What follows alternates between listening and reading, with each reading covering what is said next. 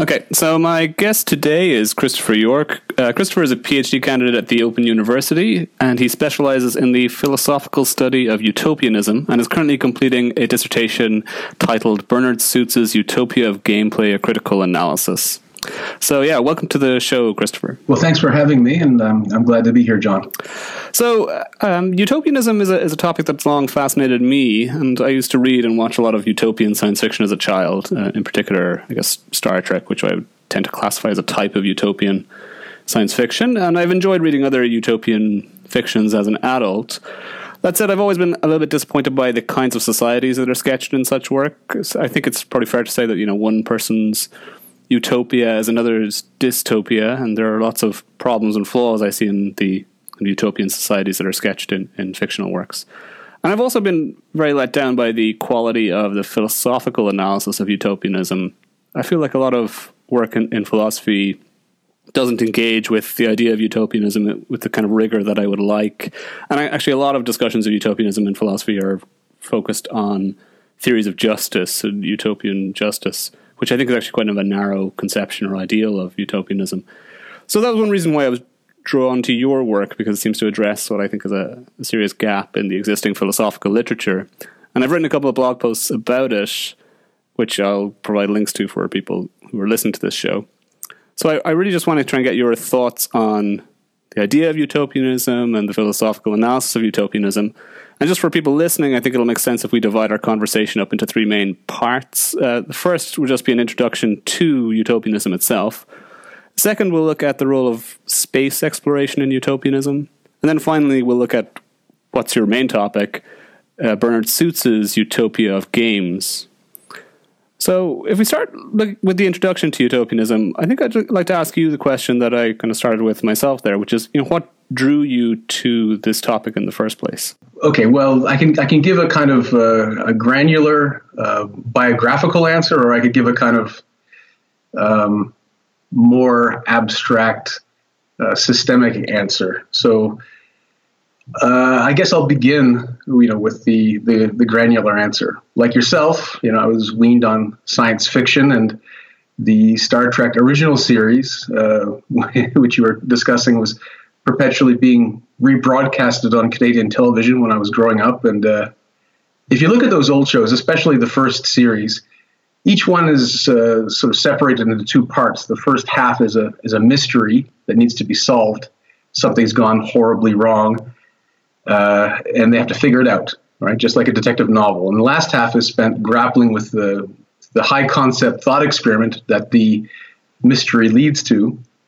Like, what if uh, human had a power of a god, or what if you could destroy a computer with a proof that two of the premises in its programming were contradictory, or what would happen if you could travel back in time and doing so change the arc of human history?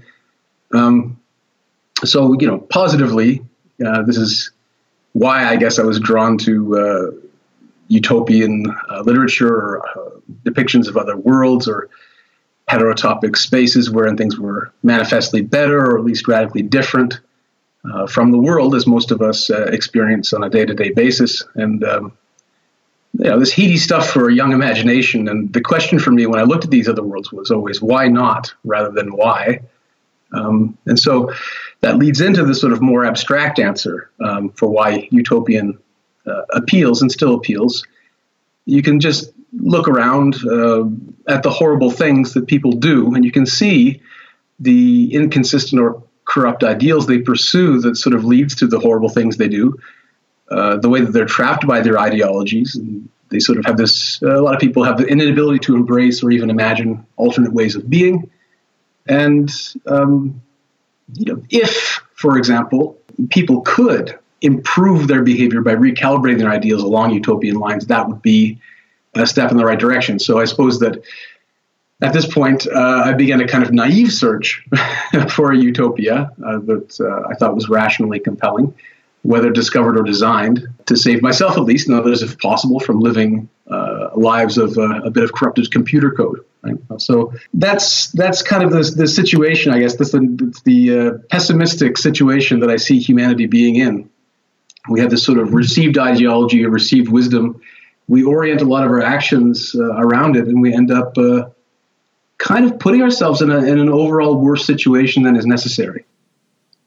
Yeah, I mean, this sounds interesting to me because um, partly driven here by a, a sense of disappointment or pessimism about our current predicament and that things could be better, which I think is is right. I think you know it's important to to look for ways to improve things. But just you know, from my own biographical history, I've always found that interesting, in that you know some academics and scholars are motivated by a sense of injustice or a sense that there's something wrong with the world that needs to be changed. And I've I always struggle to kind of project myself into that worldview because I maybe something to do with my personality or characteristics. I'm driven mainly by curiosity about different possibilities and less by a sense of, of injustice or that the current predicament is is flawed in some way. So I, I always find it interesting to talk to people who have that different outlook on things. Huh. Well, that's I guess that I would sort of I would consider you maybe um, more of a utopologist than a utopianist in that case. I, the distinction, I guess, that I would draw out here would be that uh, I, I, see a utopianist as someone who, um, or a utopologist, sorry, as somebody who's basically interested in the study of utopias out of curiosity, right, or out of uh, academic interest or uh, pursuit of the truth. Uh, whereas a, a, real utopianist would be someone who's interested in you know, creating or politically agitating toward uh, the achievement of a utopia. Yeah, I guess there, there's a contrast there between like a, a, political scientist who studies political movements and a an actual activist who wants to really change things. Yeah, but anyway, we, have been talking and using the term utopianism quite a bit so far. But I guess it's it's time to do what philosophers do best, or maybe worst. I'm not sure, which is to try and define or clarify that concept or idea. So what uh, you've actually kind of clarified what utopianism is to an extent, but what is a, a utopia? Is there any way that we can define that phenomenon? Yes, uh, I think so. So you had said in the uh, the intro bit there that I think we can fairly say that one person's hell is another person's utopia, or vice versa. I, I don't think we can fairly say that. So I think we have to make an important distinction uh, between a utopia uh, and a fantasy, or some sort of uh, personal vision of what's best for us.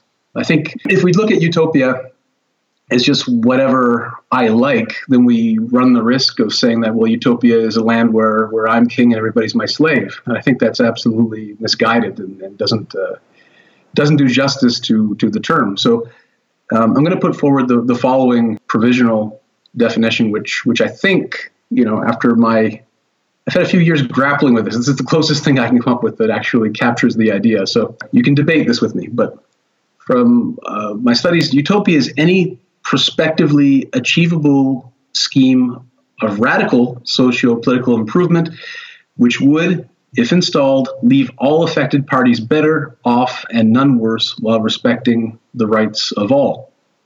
So let me let me try to break that down a little bit. So it's radical because it's ex, it's it's extreme in its scope. So I think that you know when you talk about utopia, you have to make a distinction between uh, what is achievable in the near future and what is achievable in the far future. And utopia has to apply to something that that can't be achieved easily or temporally proximally. So we can't say that utopia is everything we have now, except everybody gets uh, a free cupcake on Sunday, right?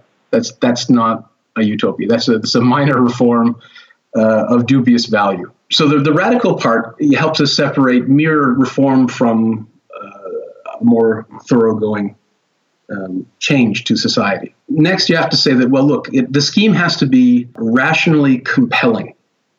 And, and part of that is to say that, you know, by subscribing to a certain vision of utopia, I'm not going to be left off in a, in a horrible position or a much worse position than that I, I currently occupy. If, if I have to it has to be utopia for all, right? You can't just have people um, sacrificing their own their own interests to some some scheme that is uh, going to be their detriment. There's something I, I, put on utopian visions when I was doing my uh, original survey of utopias for my PhD studies. I, I, had to sort between a lot of things that uh, utopian bibliographers with a sort of big tent idea of what a utopia is, um, like Lyman Tower Sargent, he kind of he has that vision of like putting everything in different categories of utopia. I had to say, look, from a philosophical perspective, those that are going to be rationally compelling, they have to pass what I call the, the cosmopolitan filter. In other words, they have to respect the rights of all um, persons, not only in the utopia, but, but affected by the utopia. So, uh, a utopia that treats all of its citizens uh, well, but is maintained and has an ethos of perpetual warfare against all of its uh, geographical neighbors, I think doesn't really uh, doesn't deserve the title uh, of a utopia. So that's that's I don't know. There's a lot to unpack there. I don't know if that is any uh, if you have any questions about that uh, perspective definition.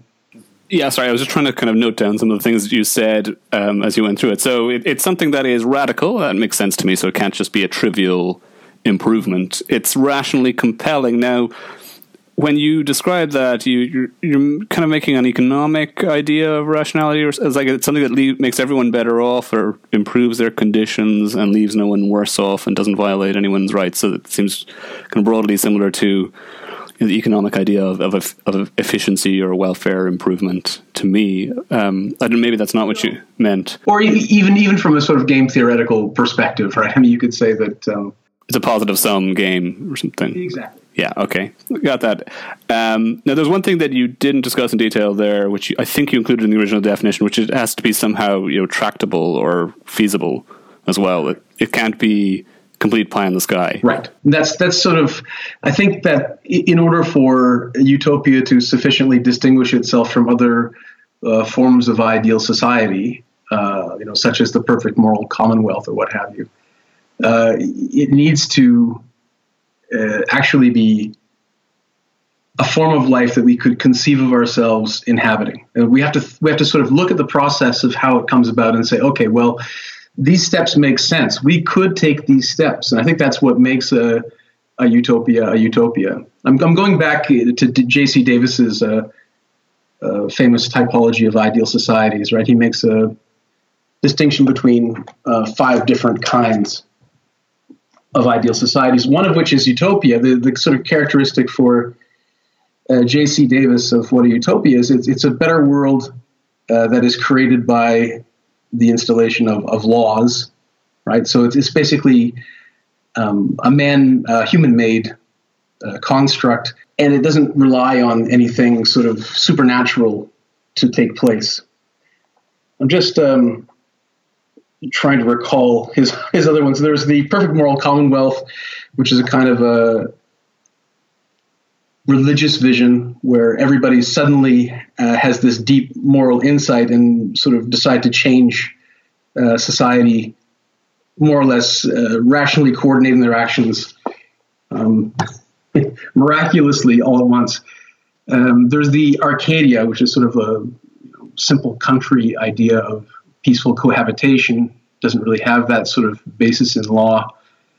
And there's right there's the millennium, which is the world is suddenly transformed by a, a deity, uh, and the final one is the Cockaygne, um, wherein you know the world is just surreally bounteous. Everything is available for consumption if and when you like it. So I think that you know if you're trying to sell people, you know, a Cockaygne or a millennium uh, or a perfect moral commonwealth, you, you're you're basically asking more of them, uh, ideologically or, or, metaphysically, if you will, than than you are with a utopia or an Arcadia. Okay. Okay, so I think I think um, like that's that's useful, but there's, there's one part of that definition as well of of utopia that I want to maybe kind of probe in a little bit more detail because I wonder if you're setting the bar too high with that concept. So the cosmopolitan filter in, in particular seems uh, pr- problematic to me, at least when we talk about the practical feasibility of an idea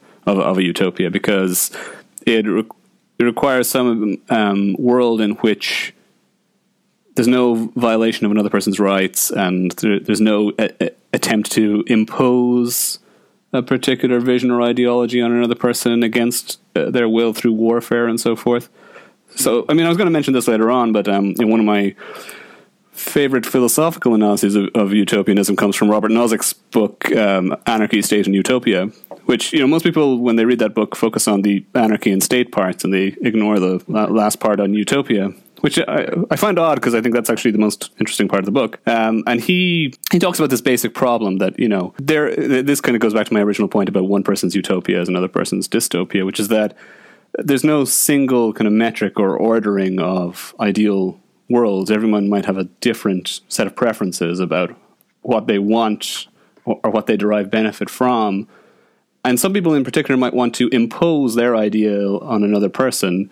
They might be kind of missionaries or um, I can't remember the other term he uses. He uses missionary and, and maybe it's people who engage in warfare or uh, colonialists. Yeah, people who want to impose their vision by force, and other people want to convert others to their view through kind of reason and, and rationality. This kind of leads him to suggest that there is no utopian world and that the best world is, is actually something that allows people to realize different visions of utopia. And maybe that's a paradoxical idea because it, it, involves creating this kind of world building mechanism that enables people to realize their preferred uh, vision, and that might be a way of overcoming this problem of, of cosmopolitanism.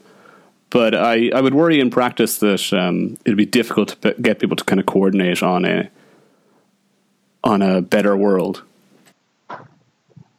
Yeah, yeah, yeah. I mean, I, I guess that what what you have to know about uh, both mine and, and J.C. Davis's uh, vision of utopia is not it's not uh, technically speaking perfect, nor nor can it be. It accepts the human being uh, as as we find it, or find them, or find us.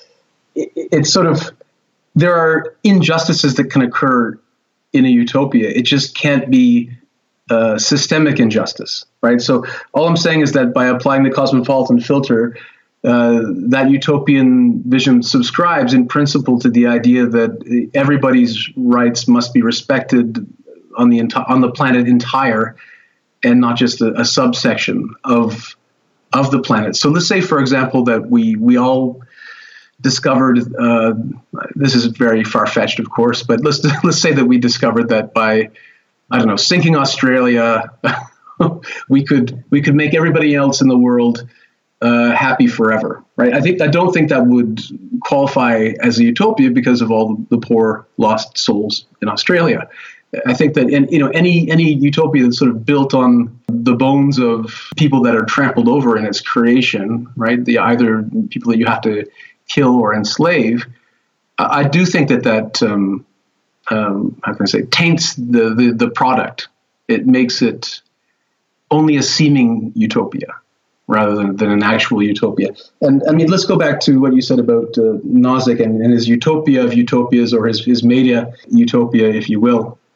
I feel like he may subscribe to that sort of species of utopian pessimism that, that Karl Popper, you know, expresses in his uh, The Open Society and Its Enemies and, and elsewhere, uh, where he, he basically caricaturizes utopianism as a kind of breeding ground for uh, fanatics, uh, dangerous fanatics. And I think that, that in, the, in the worst case scenario, uh, that's true. But I think that those people who are dangerous, who are fanatics, they basically have got the wrong idea of what utopia is about. And I think that, you know, uh, the kind of scare that, that Popper raises, I mean, he, is, he associates it very closely, um, you know, with the worst excesses of the most uh, infamous um, fascist regimes of history, right? He says this is basically a utopian project. I, I think that that's absolutely incorrect. He's got the wrong wrong target in mind.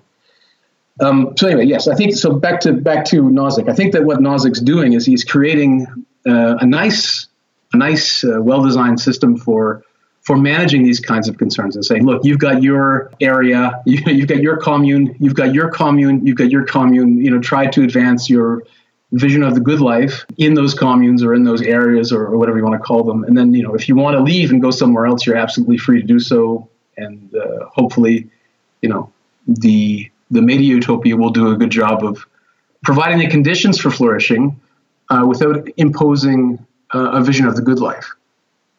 Um, so you, you said in, in, your introduction, for example, that uh, you were disappointed with utopian literature, that you were disappointed with uh, why they're so why, they're so uh, vague or, or, dreary. I'm not sure what term you use, but I, I, think that this is absolutely a function of of where we're at, you know, in society. It's it's much easier to describe uh, hellish conditions than it is anything anything good. So we're all well acquainted with hardship. We're all well acquainted with with the, the feeling of being hungry. We all we all have that. So it's very easy to sort of describe um, pain, to describe hardship in a sort of granular way. And this is why I think, for example, that you know Dante's uh, Inferno is much more detailed than the, the Paradiso, because we don't have this uh, acquaintance. Most of us, anyway, don't have this acquaintance with absolute bliss. we can't we can't describe it in a granular way. So, you know, of course, the literature you know fails in that regard to be absolutely compelling. And you might say also, well, not only is it too vague, uh, it doesn't reveal enough, but it's also uh, too narrow, and then it's it may potentially exclude other versions of the good life. I, I think that you know no, there's something good about what Nozick's doing. Right, he's providing enough freedom and enough uh, isolation for for each version of the good life to to do its thing. And, and maybe you know the real utopia, the real liberal utopia, it is something very much like that. I'm not I'm not ruling that out, and nor am I for forcing you know anyone's vision of the good life on anybody else. But I'm just saying that that maybe explains the basis of your complaint. So you know why utopian literature isn't compelling and, and why it ends up being uh, something that we we can't really get uh, a firm grip on, and why it's much easier to to take the you know, to, to write a uh, to try to write a utopia and then it turned into a dystopia again, just because we're we're from this culture of scarcity, and it's very difficult for us to imagine a culture of plenitude. It's very difficult for us to uh, to inhabit that area, uh, that conceptual area, because we don't have any you know immediate acquaintance with it. Yeah, I mean, so I just think that that was kind of part of uh, Popper's critique of utopianism was that we don't have the same kind of epistemic familiarity with ideal states as we do with um, kind of negative or non-ideal states, and that's why he favored this sort of negative utilitarianism um, as opposed to positive utopianism. But I mean, just to kind of draw a line under this definitional discussion for a moment, because uh, I, I, want to get on to discussing maybe particular utopias. I, you know, I think what you're saying is important within that definition because you are you're adding a condition to the the definition that avoids this concern about instrumentalism amongst utopians so that you know we just have to get to the ideal society everything will be wonderful then and we can build that ideal society on the backs of right. misery and suffering of other people who are impediments to achieving it which has definitely been a problem with kind of utopian political projects in the past such as fascism and, and communism um, so I think it's important to add that condition. My my only concern is that it might be quite difficult to satisfy that that condition in practice. But I do want to just uh, move on to a couple of other points before we we discuss space utopianism. Uh, one is just that in some of your work you draw a distinction between different kind of types or categories of utopian thinking. Now you you draw a lot of distinctions, but I maybe want to just discuss one of them here, which is the difference between like the kind of blueprint type model of utopianism and the more procedural or horizontal model of utopianism, which you discuss in, in your work. Could you explain that that distinction? Right. Um, so a, a, blueprint utopia is a kind of vision which I believe comes from the idea that we have a sort of fixed human nature. Uh, so if you have a blueprint, it basically tells your audience that, well, I think that this is a universally desirable uh, situation that's going to suit all humans equally. This goes back to you know ancient Greek ideas that uh, you know Aristotelian ideas that we have a, a telos or or sort of nature. Then and if we can find uh, the specific activity or purpose or, or end which best expresses or fit, fits that nature, we're going to be be happy. And this is this is kind of ties into my my emphasis on rational inquiry, if we had such a nature, such a utopia should be able to be discovered by the process of, of rational inquiry into our natures. And so the, the blueprint utopia says, look, there's a, there's a, there's a final end. This is it. Uh, you can either subscribe to it or not. It's up to you to decide whether or not it's it, it's motivational, rather whether you want to try to achieve it or not, or whether you want to to agitate against it. Um, and on the other end of things, uh, we have the sort of uh, non-fixed utopian vision, which I which I would call horizontal. So, um, on this model, uh, essentially all you need is a recognition of and a desire to reach past uh, the limits of human achievement. And this is not a blueprint in, in any uh, way, shape, or form. It's dynamic, right? Because we are always, as a species, it seems that we've gone from strength to strength. We've always been able to recognize something we haven't done before. We do that thing, and then the horizon changes. Then we're on to to the next thing, the next the next challenge, whether for us as individuals or us as a species. So, in, in that sense, it's a dynamic utopia. It's a dynamic utopian vision. It's not the it's not the uh, city states of old. It's not you know Plato's Republic. It's it's something which will of necessity change, but it, it's static in the sense that there is always a, a horizon. Right. So uh, the the utopian, if you will, it's like the utopia of the month is the best way I can describe it. So once you've achieved what you what was once in the horizon, it's no longer by definition a utopia. You discard it and you embrace the next vision of utopia. So the the strength of this uh, model is that it doesn't make any ultimate declarations about you know the, the kinds of entities that we are. But uh, the the danger of this, right, is that we we are it's restless and it doesn't make any any sort of theoretical commitments. I mean, it's it's a it's just always moving forward towards what? Well, we don't know. So there's a there's strength and there's also danger in that open endedness. I think. Yeah, I mean, there's a, a danger that it's kind of perpetually unsatisfying in the sense that you never arrive at a utopia. You're always in on the journey, so to speak. I mean, one other question that I would ask before we move on is just um, why why treat utopianism as a topic of philosophical inquiry? Why do you, or what do you think philosophers can bring to the table? Um, you know, why not just leave it to novelists or fiction writers to kind of imagine the different worlds or possibilities?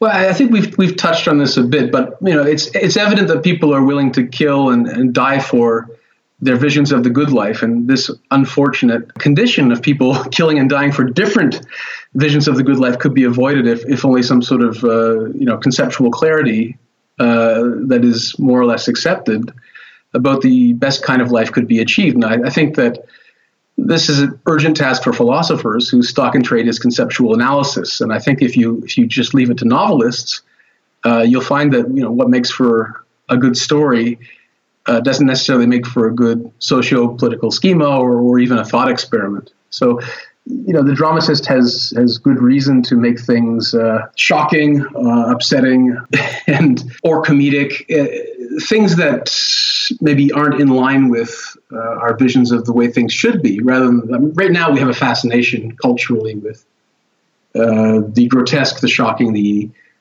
these kinds of things, but these are qualities or values that we could outgrow, I guess, if we if we really put our minds to it and, and try to embrace a, a, different way of life. Yeah, I mean, a lot of fiction tends to be rather dystopian as opposed to utopian, and there's a, a general lament or complaint that there's no good utopian fiction because it's too kind of dull or boring. You need the conflict and the drama to make something narratively compelling. Right. But let's move on to discuss. Sorry, do you want to add something there? Uh, well, no, I just I just think that this the slide. I mean, the, the slide of utopian literature into dystopian literature. I think it can be, I think it can be accounted for, uh, in the sense that you know what people are doing when they write a piece of utopian or dystopian fiction is that they're they're they're kind of asking a what if question and they're exploring the possibilities. And as, as soon as you you look at the you know the what if in the utopian sense, the the what if from a an anti-utopian, I'd say more than dystopian sense, uh, kind of pops up. So let's say, for example, you're considering the effects of a certain technology uh, on human civilization. You think, well, how how wonderful is this? Life is going to be better for everybody. Uh, as soon as you begin to sort of reflect critically on that, uh, you start to get the the possible drawbacks. I mean, I, I, guess you're familiar with with the Black Mirror series. Uh, they spend a lot of time, you know, dissecting uh, how it is that you know what look like on the surface uh, useful technologies, you know, end up being uh, absolute the, the, bane of human human existence. Um, so I think there's a distinction made between, say, an actual dystopia and, and an anti-utopia. I think it, you know, anti-utopian literature takes utopian premises and shows that actually, if you follow this line of thought, what you think is a utopia turns out to be something different. And I think there's the dystopian uh, genre of literature was actually much more pessimistic and says, look, you know, we're bound to make each other miserable, uh, no matter what the the surface uh, of the surface texture of your society is. You know, essentially, we're all trapped in here together, making each other miserable and you know basically living the sartrean doctrine that, that hell is other people so i, I think there is a, a, distinction made between anti-utopian literature and, and straight on dystopian literature yeah and i think i actually hadn't thought about that distinction but that's useful so the, yeah, the dystopian view is more grounded in kind of innate pessimism about the human condition um, yeah, let's move on to discuss space because you know my starting point with this was, as I mentioned, Star Trek, and I think that um, space exploration has long been associated with utopian thought, but uh, it's not immediately obvious why that is the case. So, like, why why is does space hold such an allure or attraction for utopian thinking? Um, here, I mean, I think there's there's two things. There's two main ways to address this question. Uh, the first is that it's a nice, say, starting over point, which every piece of utopian literature needs. So when you leave Earth, you leave the history of our the sordid history of our planet behind and you get you get to put a new a new a new start date on on all your calendars and say okay guess what now now things are different if you ever had you know a chance to recreate your ideology it would be when you leave the planet i guess in in a microcosm you can see like a, an exchange student right they have their year abroad and they come back and they're they're changed for the experience. They've got a new accent. They're wearing a beret, whatever. like they, it's it's that writ large. So there's there's a there's a very dramatic act in, in leaving the earth. It's it's it, it sort of creates the sense of wonderment and it opens up a utopian possibility. Uh, so that's one aspect of it. The other aspect, I think, is that you have people living in space, whether they're on a vessel uh, or a satellite or a you know, space station or a colony on another planet, usually these people uh, in, in the utopian space literature, uh, they're going to be living in close quarters with each other. So, what it is, it, it provides a, an almost laboratory like situation where you can look at this sort of microcosm of humanity and you can see directly how you know introducing the variables that the author finds interesting um, changes the dynamic, uh, makes life better or worse for the people living there. And, and, so it gives us this very contained structure where we can actually examine uh, people and the effect of uh, the technology or ideology on them. Yeah, I mean, you've written a paper about this where you make certain arguments about you know the prospects for utopianism in space. I guess there are two parts to the argument in that paper, and I've, I've written about it on the blog. But you kind of, you argue that blueprint utopianism is not compatible with a future of humanity in space, but that this horizontal model of utopianism is. Maybe you could just outline your argument, why, why you think that that is true. Essentially, I think that if we try to create a blueprint for what a spacefaring version of us would be, uh, there's there's too much of a, a cultural gap there. So a space utopia is essentially a utopia not for us, but for a, a successor species. Remember before I talked about the, the human telos? So a telos has to do with the kind of animals we are, essentially. Uh, and that is to say that you know we are animals that are not well suited to either space travel uh, or habitation. So, a teleological or, or, a blueprint utopia, to me, it must be by definition an earthbound utopia. Otherwise, we're designing utopias for successor species, and it's really hard to guess what kind of problems they'll have, what kind of values they have, and what kind of uh, life would best suit beings like that. So, you know, I, I, leave that for the successor species to to figure out.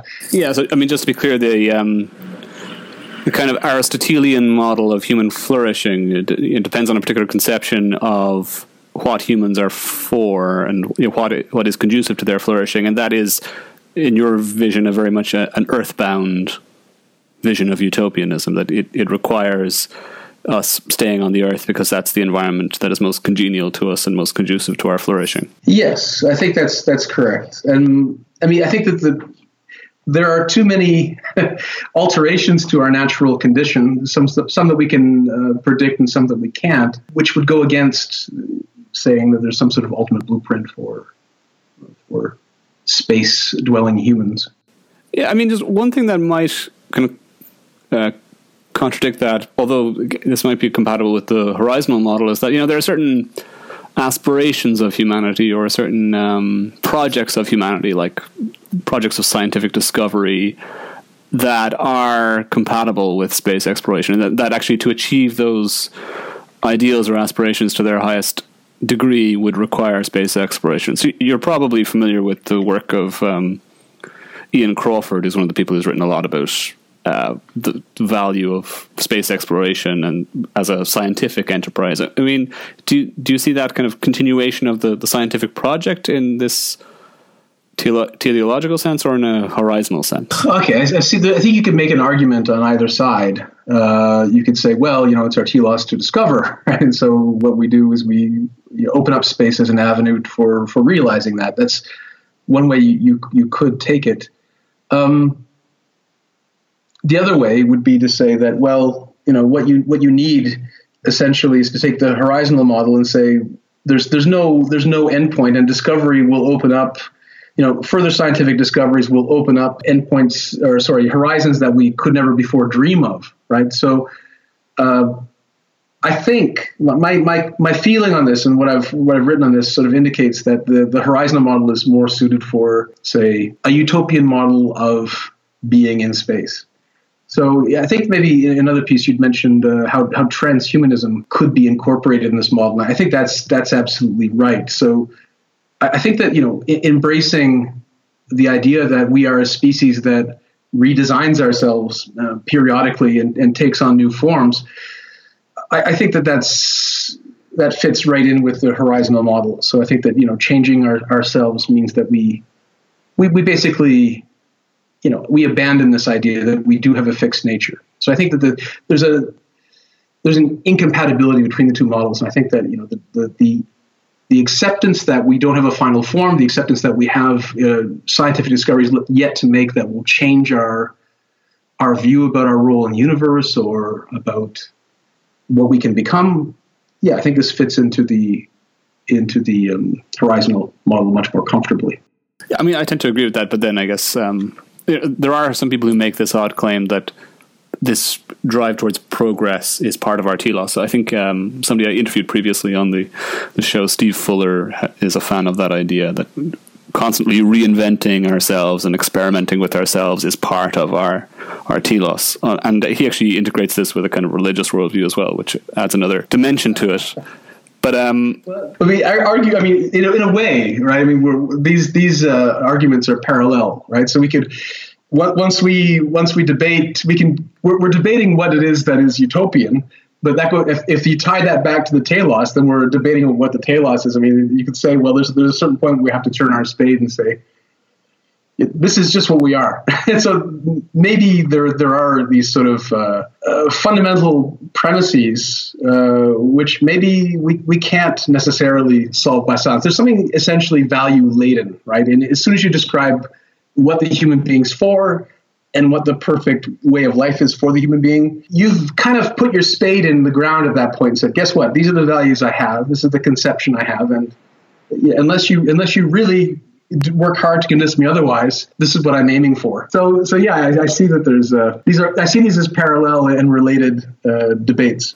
Yeah, and, and, to be honest, like this this kind of debate is, I think, it's philosophically interesting, just in the in terms of like how you categorize different theories, but I don't know if it's actually practically interesting because in practice both views kind of amount to the same thing. The other point I wanted to raise about this notion that space exploration is compatible with a horizontal model of utopianism is that it, it depends to some extent on what you conceive the horizon as being.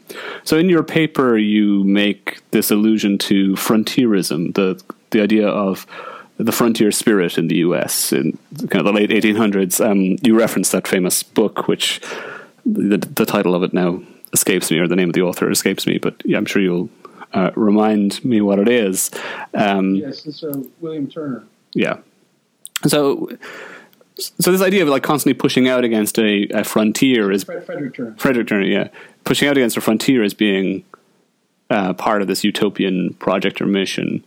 Um, and that the frontier there is conceived of, of in, in, terms of a geographical space, like we're, we're, finding new territory to explore. And one view of space exploration is that it's it's similar model of of the frontier spirit. It's, we're, we're finding the new geographical territory to, to expand out into. You know, the to use the cliche from from Star Trek, space as the final frontier in a ge- geographical sense. But mm-hmm you know, I, I would like to conceive of frontiers in a more abstract sense. I don't I don't think they're solely geographical. And one of the things that you said in that paper, and I think I'm quoting this correctly, seemed a bit strong to me, which is that like space exploration might be the provide the only truly unlimited horizon or frontier for humanity to explore because in this geographical sense. But I, I think that's a little bit strong because I think there are other kinds of frontiers for us to explore. So you mentioned transhumanism, and I've mentioned that as well. So, like exploring different forms of being, different capacities for humanity, that's another kind of frontier.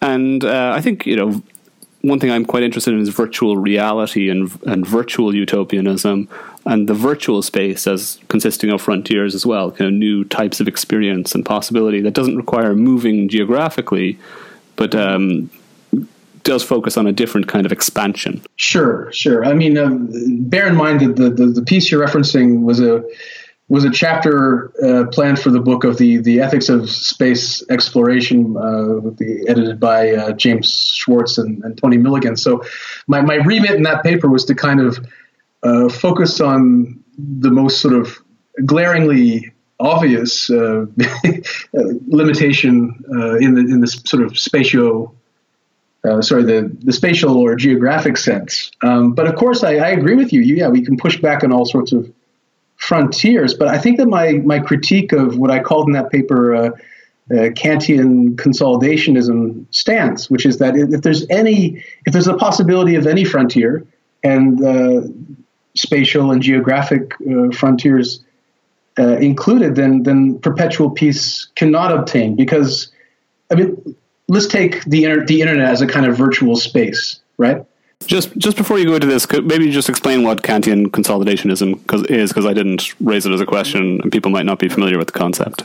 Okay, so in his uh, essay on perpetual peace, Kant uh, says essentially that if we let human history develop to the point where um, the globe is, you know, more or less fully populated everywhere that people can live, they do. Once you sort of take away the possibility of flight, and here, I mean, it's it's expressly um, phrased in spatial terms for Kant as well. Once you fill that geographical space, then uh, all of a sudden you have the rule of reason. Um, kind of once in other words if there's no place to run to you have to rationally engage with uh, other people. You have to, you know, make concord with them. You have to arrive at some sort of uh, solution for the problem of war because at, at that point, I mean, the world really will become, you know, hellish for everybody if, if you don't was his was his reasoning.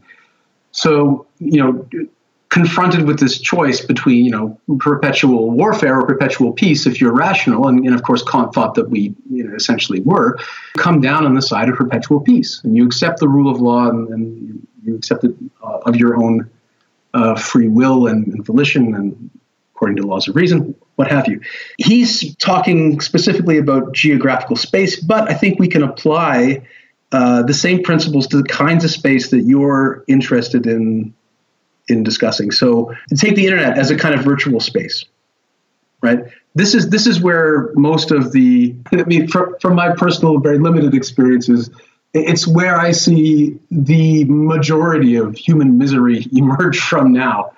And it's exactly. I mean, look, it's a it's a it's a brave new world. People are uh, aggressively exploring it. They're trying to annex corners of it. They're trying to you know, lead the dominant discourse this way and that. There is not this sort of settled state that we could say, okay, we we are we've arrived at a sort of final form of human existence where people are finally going to get along. So yeah, exactly the same kinds of of problems. So it's it's either we accept that there are no limits and we kind of accept conflict, we accept frontierism and the the, the conquering of, of you know what were once past horizons as a sort of dominant mode of human existence, or we shut down all these spaces. Right? We we kind of we force all actual and virtual exploration to to be restricted to a very small sphere, almost like this uh, space utopia fiction that I was talking about earlier. Right? You have this sort of laboratory of a few human beings, and the the rules they live by are well advertised, well promulgated, and, and accepted.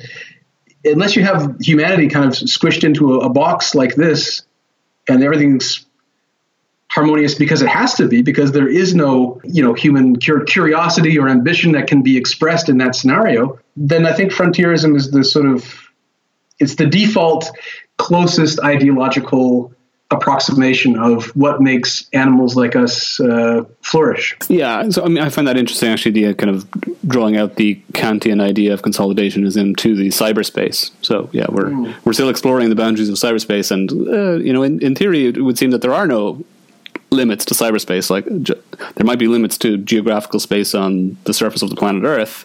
And Kant's point was that once we reach those limits, that's a good thing because we'll have to actually make peace with one another. But actually, in cyberspace, with its unlimited boundaries, we don't have to make peace with each other ever. So that would be a little bit disturbing. But you could absolutely regulate the internet to the point where you know it exists in the form of say you know five different chat rooms and then one official news organ. You could you could you could actually limit cyberspace considerably if you if you put your your minds to it. But remember, the point is that as long as the possibility of reviving the internet as we know it exists, as long as the possibility of reviving the possibility of space travel exists, then that specter uh, still disturbs any sort of Kantian style perpetual peace that could obtain. Yeah, so that's the key part of your argument. So the mere possibility of opening up a frontier is yeah. kind of sufficient to move us away from the, this this Kantian equilibrium, which I think is correct. So that means that we really have to reconcile ourselves to this more frontierist, horizontal model or understanding of, of utopianism. Well, let's move on though, because I want to I wanted to discuss Bernard Suits's work, and this is actually the part that I think both of us are most interested in. This is something I've never discussed on, on the podcast before, although I've written about it quite a lot on my blog. Um, so I think it'll be useful just to give people a quick kind of primer or on on this idea. So it comes from a book written by Bernard Suits back in the seventies. It's a, a very odd philosophical dialogue called The Grasshopper. Maybe you could tell us what that book is about and what kind of utopia it sketches. Right. So the first half of the book, well, actually the first three quarters of the book, let's say, uh, are dedicated to defining uh, contra Wittgenstein um, what a game is and the short version of that is um, the voluntary attempt to overcome unnecessary obstacles. Uh, and he thinks that you know playing a game is something that is uh, valuable in and of itself. So we play a game just to be playing the game and nothing else.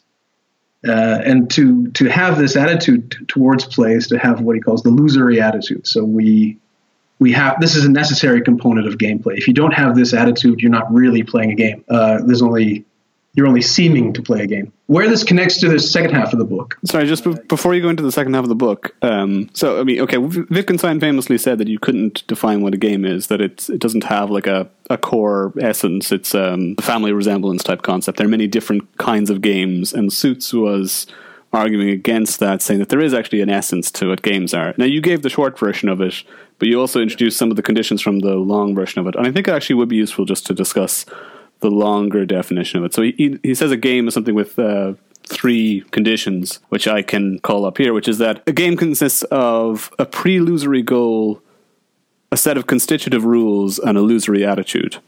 So maybe you could define or give examples of what those three things are. Okay. So uh, let's take golf, which is one of his, his favorite examples. Uh, in that case, the, the pre lusory goal uh, would be something that could be described outside of the game. And so that would be putting the ball in the cup or in the hole. So, in order to achieve the pre lusory goal, uh, we have to follow uh, the constitutive rules. Um, we have to use, in other words, what he calls lusory means. And in this case, you swing a golf club, right? uh, you don't touch the ball, um, you don't kick it. Um, and moreover, the means that are used, they have to be less efficient than means that you would normally use to achieve the end right, to achieve the pre-lusory goal. So obviously the most efficient way to get a ball into a cup is to hold it in your hand, walk over to the hole and, and drop it in or place it in gently. That's not allowed. It's an activity which is in itself, uh, it's gratuitous, right? It's, uh, it, it's something that flies in the face of what we would take to be non-lusory logic, which is to get the thing done in the most efficient way possible. And to have the lusory attitude towards this is to accept the constitutive rules because they make the activity possible. Uh, so we we accept that you know the rules of the game of uh, golf, for example, mean that we can't touch the ball just so we can enjoy the challenge of the obstacle provided by putting the ball in the hole with the golf club. Right. So, because this is the important thing that it's um, you're following the constitutive rules, you're following the least efficient way of achieving the pre-lusory goal. Not necessarily not necessarily least, right? Because least least efficient would be like blowing the golf ball, right?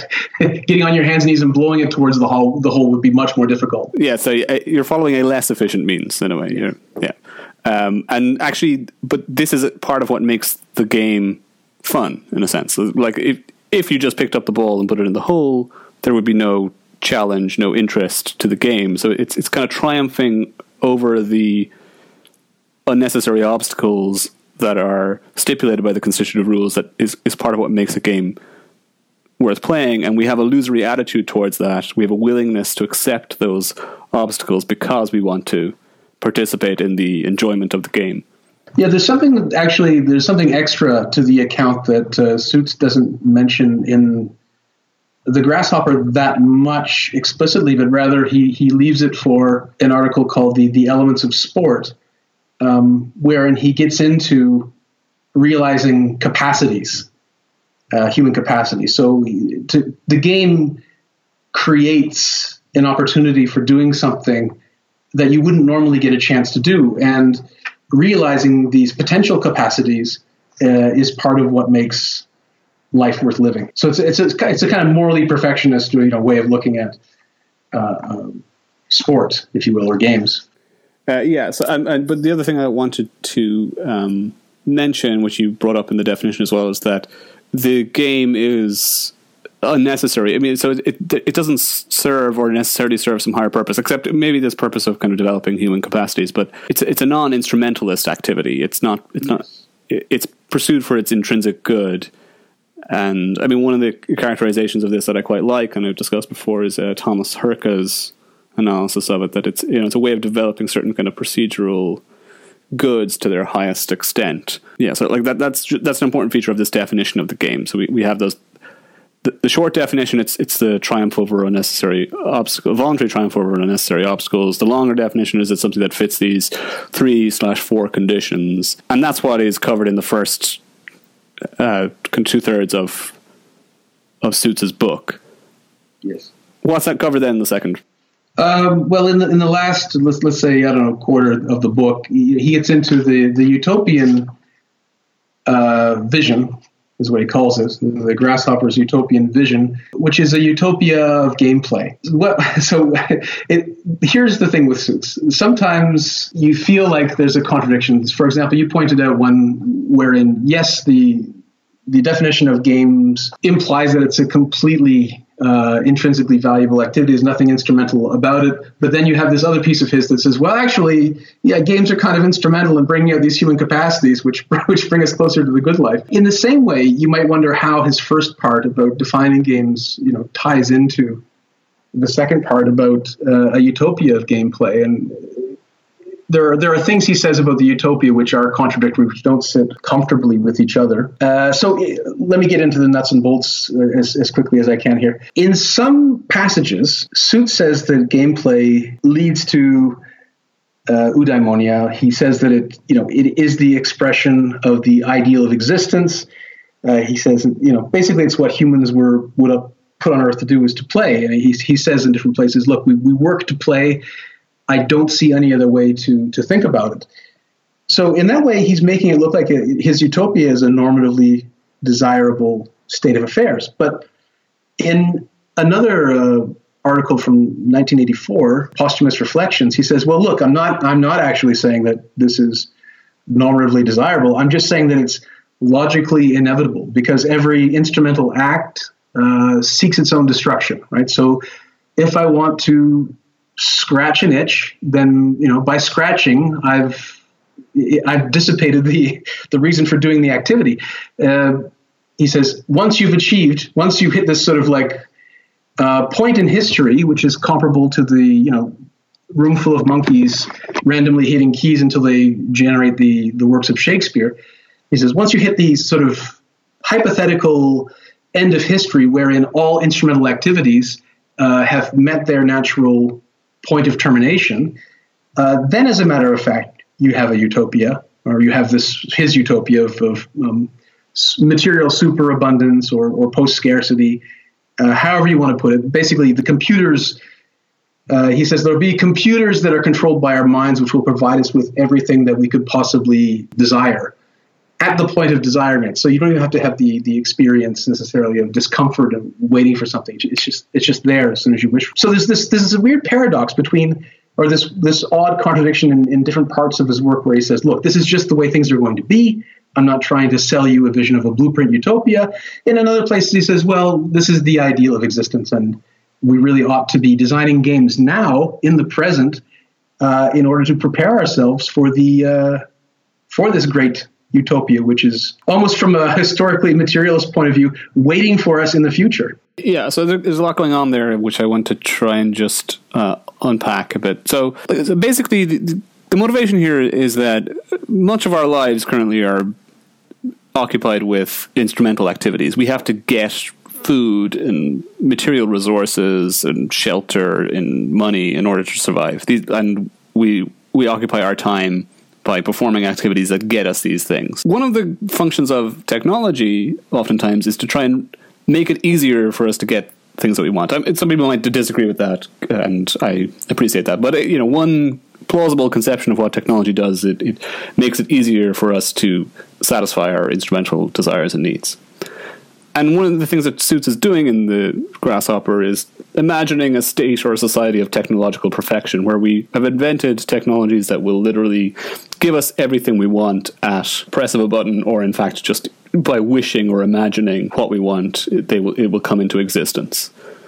Okay? And you know again there's some plausibility to that. You can see ways in which technology is trying to be used to create a, a society of material abundance where we can you know print houses at the press of a button or something like that. You, you know, there's some plausibility to this this uh, notion, this kind of technologically determinist notion that that's that's the direction in which we're going. So, so what Suit seems to be saying then is that once we reach this state of te- technological perfection, what will be left for us to do? And the argument is, well, the only thing that's really left for us to do is to play games, and that, that's kind of the inevitability thesis but it also kind of happens that this is a really good thing as well because that's the highest ideal or expression of humanity. That's what we should be aiming for or striving for is this state of technological perfection where right. we have nothing else to do but, to amuse ourselves with games. Yeah, that, that's what ties together uh, the first and second sections, right? So if uh, playing a game is a voluntary attempt to overcome an unnecessary obstacle, well, in the perfected future that Suits describes, every obstacle is an unnecessary obstacle. And because you are not obligated to do anything for your survival, then it's by definition voluntary. So your example of like pressing a button and having a house be produced by the supercomputers, uh, Suit says that you know building a house will be a game in utopia, but it's a game by definition and and this is this is something that I brought out in a in a paper of mine called Endless Summer, uh, what kind of games will Suits's Utopians play? Uh, I, I, sort of made another. You say I'm famous for making distinctions. Here's a distinction again between uh, games by definition and games by design, or games by default, I guess is what I call it. So a, a game by default would be something like house building, which was never, you know, intended as a game. It just is a game because everything is a game uh, in Suits's Utopia, and that that falls into his his first conception of something sort of historically inevitable, and you know, we'll just be playing games. That's just the way it's going to be. Um, but his his more ambitious utopian vision is that which says that you know we'll be playing games by design, and he goes he describes them very.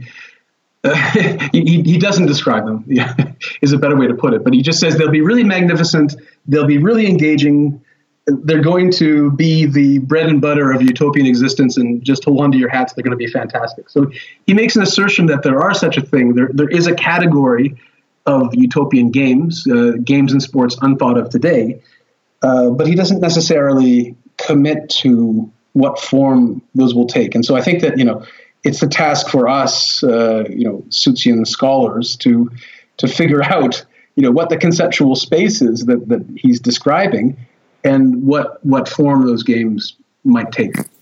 Yeah, now uh, just to kind of make one point here before we get into your critiques of this ideal, I find the Suitsian conception of a utopia to some extent compelling, or at least you know again as I mentioned at the outset, uh, I'm I'm more driven by the curiosity about these ideas as opposed to, let's say, any sense that this would indeed be a perfect world or an ideal world. But you know, I, I find there's there's something to this idea that getting rid of instrumental activity and playing games is utopian in some sense because it gets rid of a lot of the strife from human life and replaces it with something else, which uh, is pursued just for its intrinsic merits, just for fun.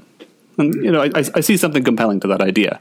Uh, you're critical of it. I mean, I have an analysis of your critique uh, on my blog, which I say that your major concern is that this utopian vision is not intelligible. It, it, there's not the you try to understand what it is, but it's actually it's too distant or difficult for us humans in our present condition to understand what what Suits's utopian games are. Which means it's just not a a compelling utopian vision. So maybe you could outline that critique of Suits's idea.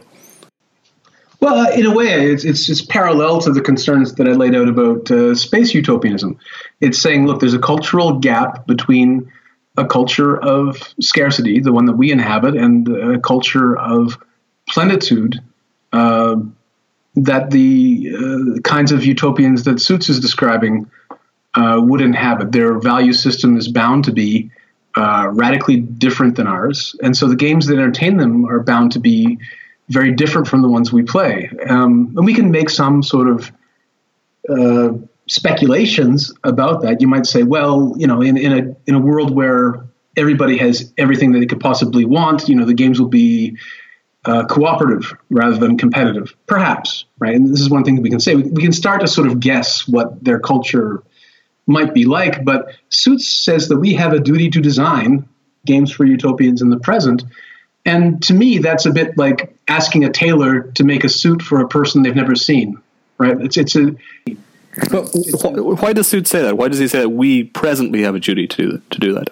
Uh, okay, so he, I'll, I'll, read you the passage. He doesn't really back it up, uh, other than to say that you know utopia depends on this because if the games aren't ready when Utopia happens, then there's a danger that it will collapse because he has this conception that we're we're addicted to um, instrumental activities, right? We are addicted to doing work, and once we are in a situation, a historical situation where that's absent, uh, we will basically go into withdrawal. And he thinks that uh, there's a danger that the first generations of utopians may may just kill themselves off for the lack of having anything meaningful to do. And so he he offers these games by default as a kind of uh, occupational methadone. He des- he describes it in, in, an unpublished piece that he uh, that he wrote. So I mean, essentially, that's the reason behind his his urging us to start the game, the start the job of designing utopian games now. So yeah, he does. So he does give some guidance in the book about like what what these games wouldn't be like. so what what makes them different from the kinds of games that we currently play? And you have a, a critique of that idea of like what what features they wouldn't have as well. So like, what's that critique?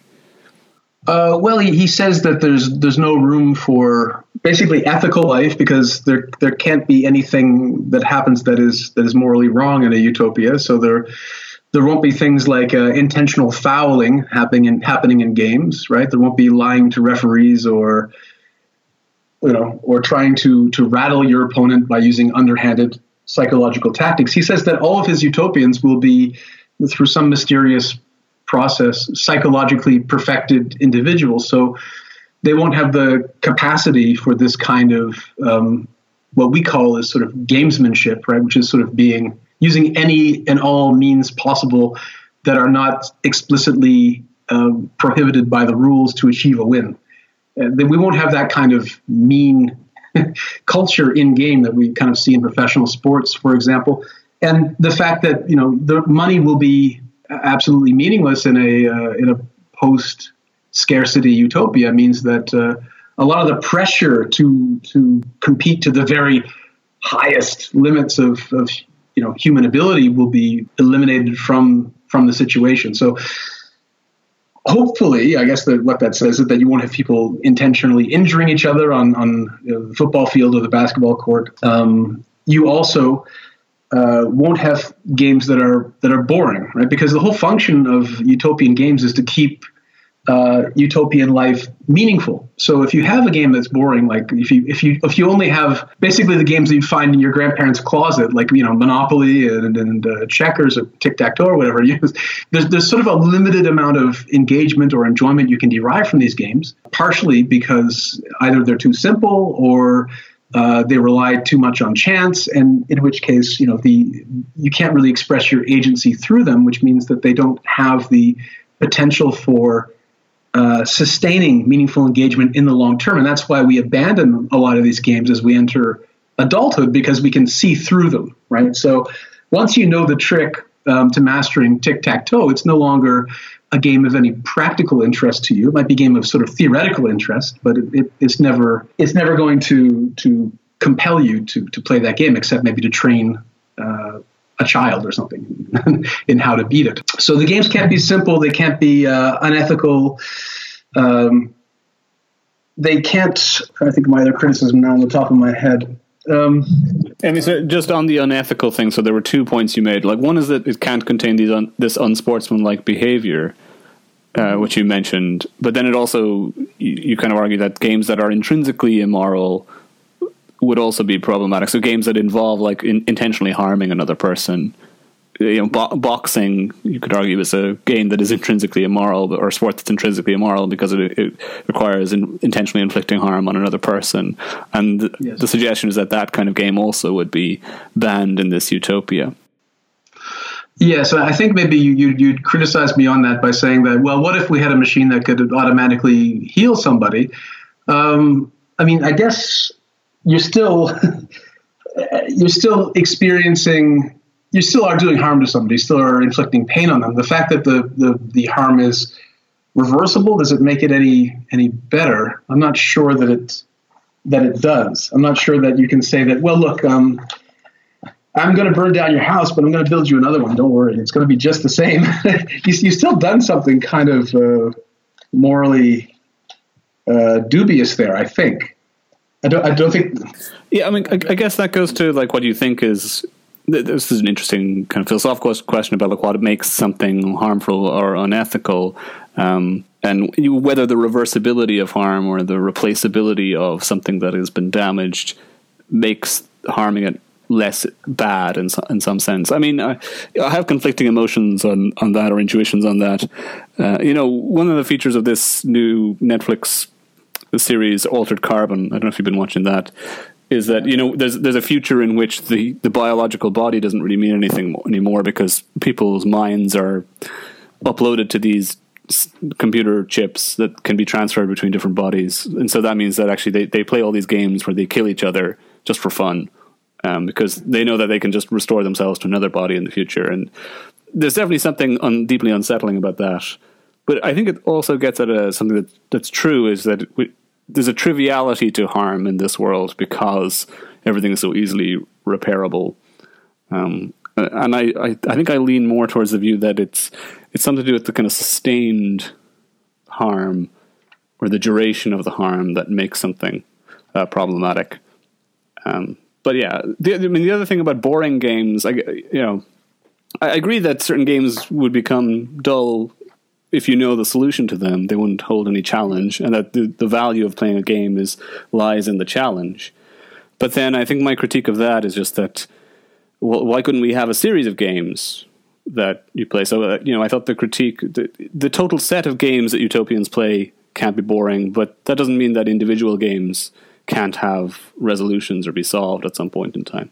Yeah, I mean, you could say that, for example, the, the value of reading a detective novel is diminished the second time because you already know the culprit, right? But that won't that won't decrease the enjoyment you take of reading the next detective novel right?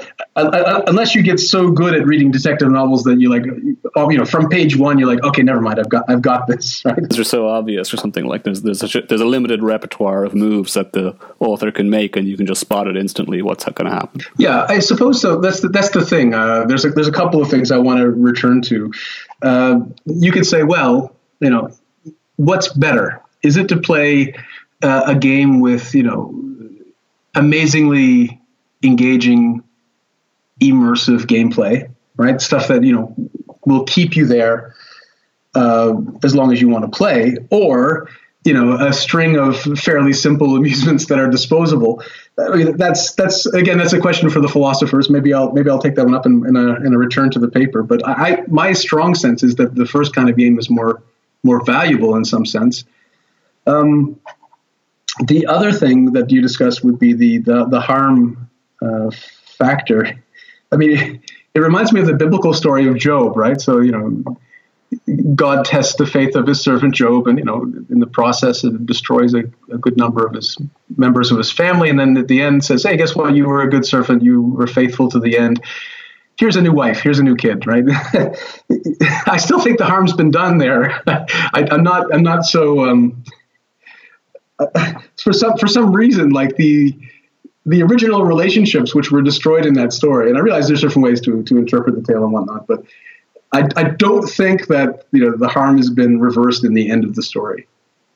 Even if, even if he threw in a couple of extra members of the family that didn't exist before, there's still something uh, wrong that happened there. And so, yeah, I mean, I, I agree. I agree with that example, but um, uh, yeah, like this is going to require a longer conversation. But so, so the you know, if you destroy my beloved pet uh, you kill my beloved pet that I've had this long term relationship with and replace it with another pet that just happens to be almost identical and as good. I, I, I agree that there's something wrong with that. The idea of you know physically injuring me in some way and then I can repair myself totally to the same state uh, that seems different, but I don't know if I can pinpoint what the difference is. Whether or not biological fixity is required in utopian sports, and this is a sort of ongoing debate I have with my supervisor at the Open University, uh, John Pike, uh, we say that, you know, for example, if you enter into a boxing ring in a Suitsian utopia, you kind of have to turn the computers off at that point because the computers, as you recall, give you everything you desire at the moment you desire it. So if you're boxing and you get uh, you're about to be punched in the face, what you strongly desire uh, is to not be punched in the face, right? So in which case, it seems like in this uh, this thought experiment that, that Suits has offered us, uh, it seems that either your computers are off and you're suffering real harm. In other words, the the economy of your bodily uh, integrity is put at jeopardy, real jeopardy, uh, or basically you're having a war with your mind, wherein you know it's really just what I desire, how how quickly I can desire a better state of affairs than I'm currently encountering on the utopian field of sport.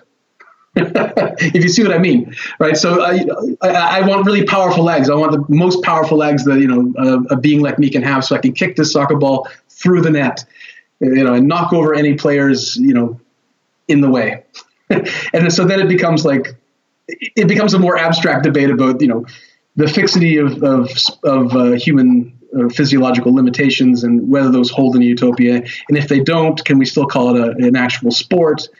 Yeah, there's there's a longer debate. Yeah, I think I think that part of that has to go with like whether you accept the constitutive rules of the game or not, because you have to suspend the technological perfection because you might have this temptation to use the machinery to overcome the obstacles within the game through means other than those that are allowed by the stipulative uh, constitutive rules, or just make things easier. But then you know, I used to play video games when I was younger uh, when I where I had like these detailed walkthroughs of how to play the game. So it told me you know, how to succeed at the game from start to finish. But I still kind of enjoyed that process, even though I had a lot of assistance with how the, how the game worked, and I, I didn't completely accept all the kind of obstacles that were imposed. So I, I don't know. Since I, we are already short of time, I do want to just uh, ask one other question. Which so one of your other critiques of of the Suitsian utopia beyond the the problems with actually designing these utopian games and what they would look like is just that the whole notion of a post-instrumentalist society is again deeply alien to us. There's a there's a, significant cultural gap between where we are now and where we're supposed to be in this Suitsian world. Uh, I think that there's this. You, you got me a bit wrong. Uh, you, you, in your critique of me, you, you drew a diagram where hyper instrumentalist society to post instrumentalist society um, hyper instrumentalist society is not where we currently are, but rather where previous generations were. Like you could think about like Neanderthals and and everything up to the point where you start to have a leisure class. I would call you know a hyper instrumentalist society. So in other words, you can your only thought or your your if you have a free moment, it's it's the exception rather than the rule, and most of your actions are geared towards uh, just getting what you need to continue your survival. I would say that where we currently are is something more towards an instrumentalist society. So it's not hyper instrumentalist, but most of the things we do uh, are geared towards uh, making some sort of product or securing uh, our existence or the existence of our progeny or, or what have you. Um, where the Suits' utopia is located on your on your chart there, I mean it's that's the point of debate between between you and I. You're saying that uh, Suits' Utopia is a hypo instrumentalist society. Uh, what I'm saying, like, it's a post instrumentalist society. So, hypo instrumentalism is essentially the idea that if you do something instrumental, it's the exception rather than the rule. Most of your activity is is of intrinsic value to you. You have, say, 95% of your time allotted to things that you that you just want to do, uh, but nothing that you need to do. And that's, I don't think that 5% of instrumental activity um, exists in what you call a strictly or post instrumentalist society. And I think it's the strictly post instrumentalist society that is unintelligible because I think that we don't really know what it is to never want anything or never need anything. That to me is uh, very odd. It kind of it's life as a god, so to speak, right? That's that's the thing that we're being asked to to imagine. I could be talked down. I could be talked down into saying that, yeah, what Suits means, and where I probably should put him is in the hypo instrumentalist camp. And here's the reason: because of the games, because of the voluntary limitation of means, uh, we can say that there there are some because there are some games that call for the turning off of the supercomputers that give you everything you want when you want it, you can say that's merely hypo instrumentalism rather than full post instrumentalism. But the problem with this, the problem with this concession that, that maybe I, I might be comfortable making is, is the following. If Suits' Utopia consists exclusively of a series of games being played, wherein the computer is always off so that you have the sort of maximum uh, chance to, say, uh, exercise your capacities, uh, then really most of the activity becomes instrumental in that sense. Because why? Okay, so even though we voluntarily uh, limited our means for hitting a golf ball across the course, you can say that the golf club still is an instrument for hitting it, right? We still say that you know the within the game there is an instrumental logic, right? Outside of the game, it looks ridiculous. Why why the why the hell are you you know chasing that ball around the golf course with a stick? Um, But within the game, you are permitted to use the most efficient means possible given the rules. And I think that if we turn the computers off in Suits Utopia and say, yeah, most of the activities, in fact, all of the activities by definition, are going to be games, and those games are more interesting if you limit the powers that you have to play them, uh, then we're looking like actually we're in Suits's Utopia now. Like Utopia is actually instrumentalist, right? Wherein we, most of our activities are still oriented around getting things done the most efficient way possible. And I think that is uh, a bit of a reductio of the utopia.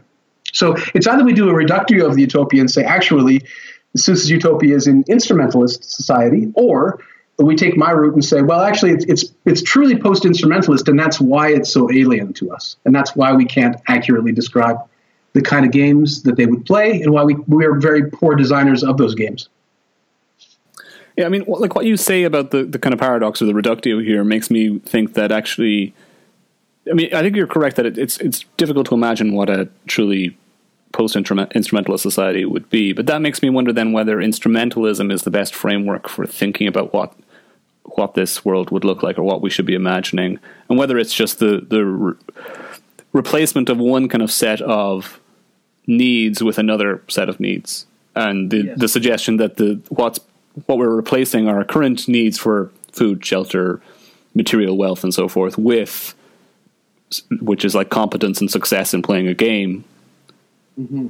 That might just be a better world.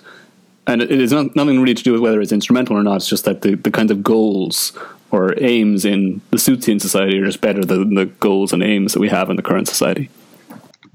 Yes, I think that's that's what sort of that's the next step in the debate. I think. I have a class that I need to actually teach in a few minutes. So um, I would love to continue this conversation, um, but uh, I'm going to have to draw a line underneath it. But um, yeah, let's just kind of thank you for again for joining me for this conversation, and you know I'll be sure to provide a link to all the papers that you've written on this topic. And um, yeah, thanks, thanks again, John. It's been a great pleasure. Thank you for this.